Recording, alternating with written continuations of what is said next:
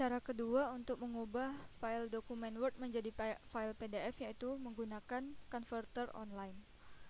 Maka kita harus membuka browser internet terlebih dahulu, lalu ketiklah small PDF dan search small PDF tersebut.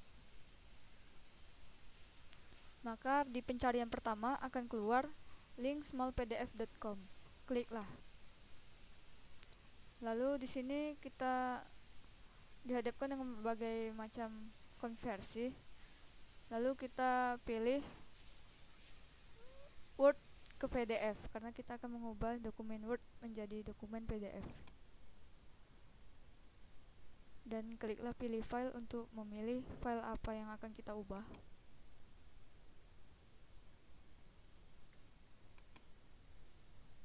Klik open tunggulah sampai proses upload selesai. Dan tunggulah proses mengkonversinya selesai. Jika sudah maka klik unduh.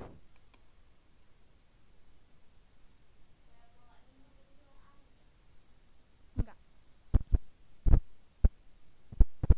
Dan file dokumen tersebut telah selesai terdownload